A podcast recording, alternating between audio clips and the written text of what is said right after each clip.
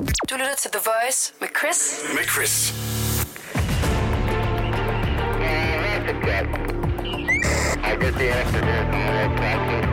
Det her er Langfingerland.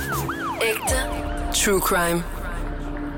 Nu skal vi ned i politiets døgnrapport, en tur rundt i landet for lige at tage temperaturen på det kriminelle miljø, fordi true crime, det er så hot. Vi skal til Nordjylland, der er begået en forbrydelse i form af tyveri. En langfinger har været på spil, og vi skal have noget info om den her konkrete situation. Og hvad ved vi egentlig på nuværende tidspunkt her om sagen? Vi skal et smut til Skagen, hvor der i et spænd på tre måneder er begået indbrud i et sommerhus. En ukendt gerningsmand skaffede sig adgang til sommerhuset på adressen, hvor vedkommende blandt andet stjal en ældre pilotuniform fra nitten halvtredserne og diverse glasgenstande.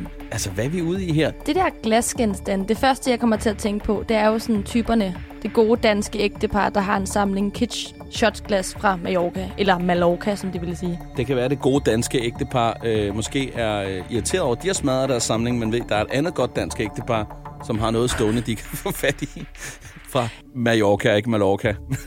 Jamen, men, og det er jo svært at få fat på sine shotglas fra Mallorca lige nu, fordi der ligesom er lukket grænser, ikke? Så jo. Det er jo svært. Åh oh, ja, selvfølgelig. Det er i høj kurs, det her glaskunst. Sætter du det lige på en pedestal, det ikke hører til. En ældre pilotuniform fra nitten halvtredserne i et sommerhus. Det er sgu også lidt sjovt at have liggende. Det er helt vildt. Nu tænker jeg bare motiv her, ikke? Hvorfor stjæler man en pilotuniform? Det er jo ikke hotteste måde lige nu, vel? Er det det? Nej, jeg ved det simpelthen ikke. Altså, jeg har virkelig prøvet at vride mit hoved på, hvem der kunne finde på at stjæle sådan en, også om sådan nogle øh, ting er noget værd. Nu siger jeg bare noget, ikke? Guds fra lokalområdet, som måske har fået en pige på krogen, og øh, der er hans fantasi lige løbet af med ham. Den her type personer kender vi alle sammen, der lige får talt lidt over sig, ikke? Lige pludselig så er han pilot, og det er han måske alligevel ikke. Og øh, ah, så bliver han ligesom nødt til at, at møde op på en eller anden måde og, og verificere, at han er det, han er. Og så er han nødt til at stjæle en pilotjakke. Han ved måske, at øh, der var sådan en derinde i området. Jeg håber ikke, at pilotuniformerne har ændret så meget siden nitten halvtredserne. Eller så håber jeg, at hun er virkelig dum. Fordi det er da godt nok et, øh, en sindssyg ting at gøre. Men på den anden side, der er jo også lavet en undersøgelse, der viser, at piloter er dem, der har sådan... Øh, hvis man skriver, man er pilot inde på Tinder, så er der flest, der swiper øh, ja. i den rigtige retning, faktisk. Ja, der er altså noget badass over det. Ja, så er det det med uniformen, Chris. Ja. Men nu tænker jeg lige en ting. Anden date, ikke? Der har vi så først problemet, ikke? Fordi en ting er, at han møder op i den der pilotuniform, men så kræver hun måske en flyvetur næste gang. Og der tænker jeg altså på Skrydstrup flyveplads i, i Jylland der. Der tror jeg altså ikke, de venter i tre måneder for at lige se, om der mangler et F seksten fly eller sådan noget. Ej, jeg tænker også umiddelbart, at det er jo heller ikke alle piloter, der lige skal op i en F seksten, vel? Så hun kan også nøjes med en, en ja, lille... En gammel propelfly. Ja, men det er jo også sikkert også svært naps. Jeg har ikke prøvet det. Ja, men øh, det må så være en anden form for flyvetur, hun skal have, så tænker jeg. Nu tror jeg, hvis bare vi skal videre med en øh, ny sag i øh, politiets døgnrapport. Og øh, hvad har vi her? Vi skal til Odense V, helt konkret Jules Mindevej, hvor der forleden blev knust en rode i en personbil.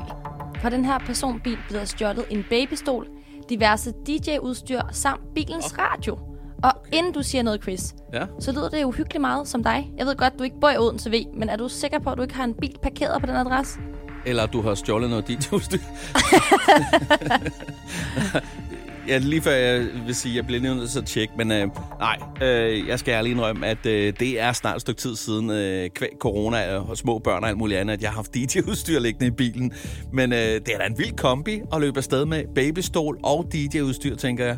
Det er rigtigt. Altså, jeg synes, det er lidt vildt. Også fordi jeg har det bare sådan, de fleste biler, de har jo måske et par C D'er i handskerum og, og nogle, noget snotpapir og nogle trokkerne også i vinduet, og ikke så meget andet end. Hvad er det for nogle biler, du kører i gamle år? C D'er. Hvem fanden bruger C D'er i dag?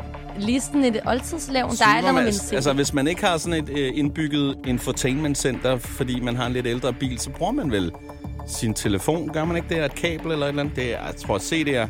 Der blev du firs år, det her gamle år. Jeg ved heller ikke lige, hvorfor jeg hævde C D'en op af baglommen der. Jeg ved ikke lige, hvorfor jeg skulle snakke om det. Jeg har ikke hørt C D i mange år. Efter, nej, altså, nej der kan du selv se. Nej, nej men altså, øh, ja...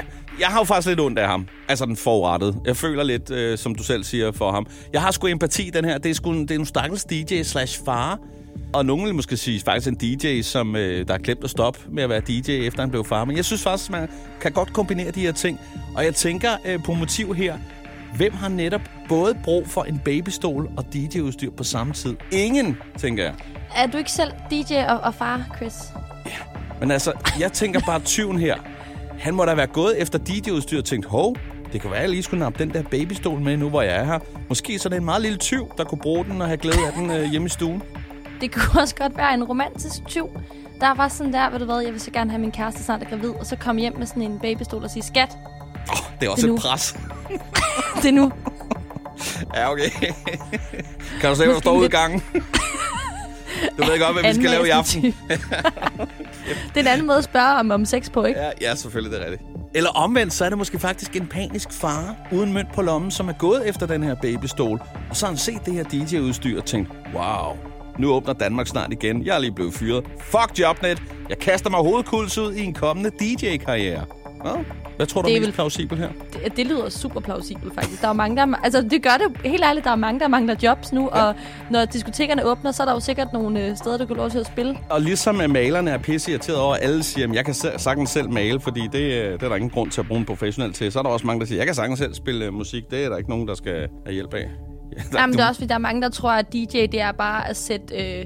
ABBA Dancing Queen på, og så røre lidt ved nogle knapper, ikke? Altså, det er sgu... Øh, jeg vil gerne lov til at sige, det er et svært fag, uden at have prøvet det selv. Jamen, jeg, jeg er glad for, at du bakker mig op der. Det kan jeg lide. Det kan jeg lide. Nå, men... det ved jeg godt.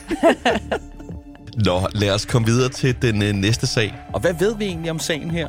Vi skal til Højbjerg, helt konkret en Netto på Krithøjvej. Her udspillede sig nemlig et lille drama, da en vagt så en ældre herre passerer kasselinjen. Og så da han lagde mærke til, at vagten lagde mærke til ham, så bakkede han simpelthen fabriks tilbage i butikken. Han kom så en tur med på kontoret, og her blev han bedt om at tømme sine lommer. Og i jakkelommerne, der gemte manden på en pakke rødlaks og en pakke parmaskinke. Men mens de to mænd talte sammen, så kunne vagten simpelthen se, at den ældre mand forsøgte at gemme en pakke mozzarella i lommen på en medarbejderjakke, der hang på stolen. Og via videoovervågningen, så vagten også se, at manden havde prøvet at smide en pakke mundbind inde i butikken. Han nægtede simpelthen, at det var tyveri, det han havde gang i, og er fremover ikke længere velkommen som kunde i Salling Group-butikkerne. Undskyld, jeg griner, fordi det skal man jo ikke. Manden er jo dybt kriminel. Det skal vi lige starte med at blive enige om her, men... Der er jo bare så mange lag i denne her. Altså, hvordan gemmer man for det første en røget laks i sin jakke? Det er jo ikke ligefrem det sådan mest diskrete øh, at have, at tage en laks og lige nappe den ind i sin jakke, tænker jeg. Det er da sindssygt. Han må have sådan en, øh, sådan en, du ved, sådan en god blotterjakke, hvor der er plads til meget. Ja, absolut. Men altså, han har jo øh, både god slags dyrsmag, tænker jeg. Både altså parmaskinke, laks og mozzarella. Det er jo ikke i den billige ende, kan man sige her. Tror du, at øh, han har scoret og måske bare skal hjem og indrette lidt tapas, øh, som man siger? Det er som man siger skulle lige på der. Han skal hjem og have noget italiensk tappa med, med kæresten, eller scoring, eller hvem det er. Den ja. anden kæreste. Nu tænker jeg lige motiv, ikke? Er det bare spænding, der driver ham, den øh, ældre herre her? Altså sidste gang, der slap han måske afsted med, det ved jeg ikke, to par sokker og et ni volts batteri. Og den her gang, der skulle, jeg sådan, der, der skulle den have hele armen. Han chancede den. Komplet italiensk forret. Bang! Den gik ikke. Jeg tror, han er vant til at charme sig ud af situationer som det her, hvor han er sådan, om oh, jeg er så gammel, uh, og i, og smiler lidt, der blinker. Altså, jeg tror, han er, det her, han er en vanekriminel. Det er helt sikkert. Ja, det tror jeg sgu et eller andet sted, du har ret i. Men det er også fedt, at han prøver ligesom at moonwalk tilbage i butikken igen, efter at han faktisk er blevet nappet som tyv, så tænker jeg, jeg kan godt lige noget tilbage at betale. Det kan jeg godt.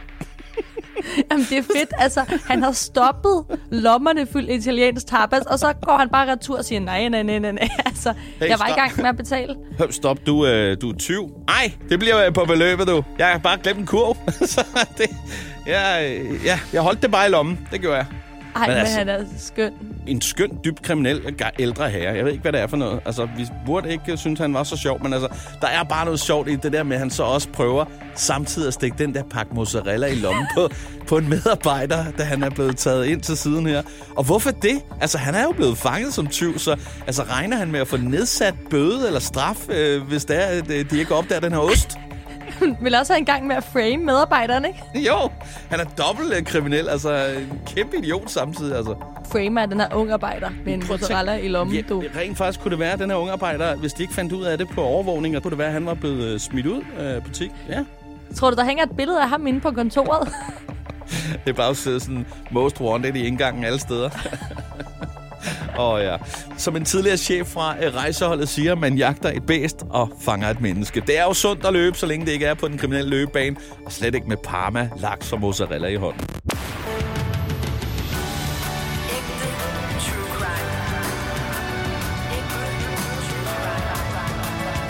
Skal du have ægte true crime?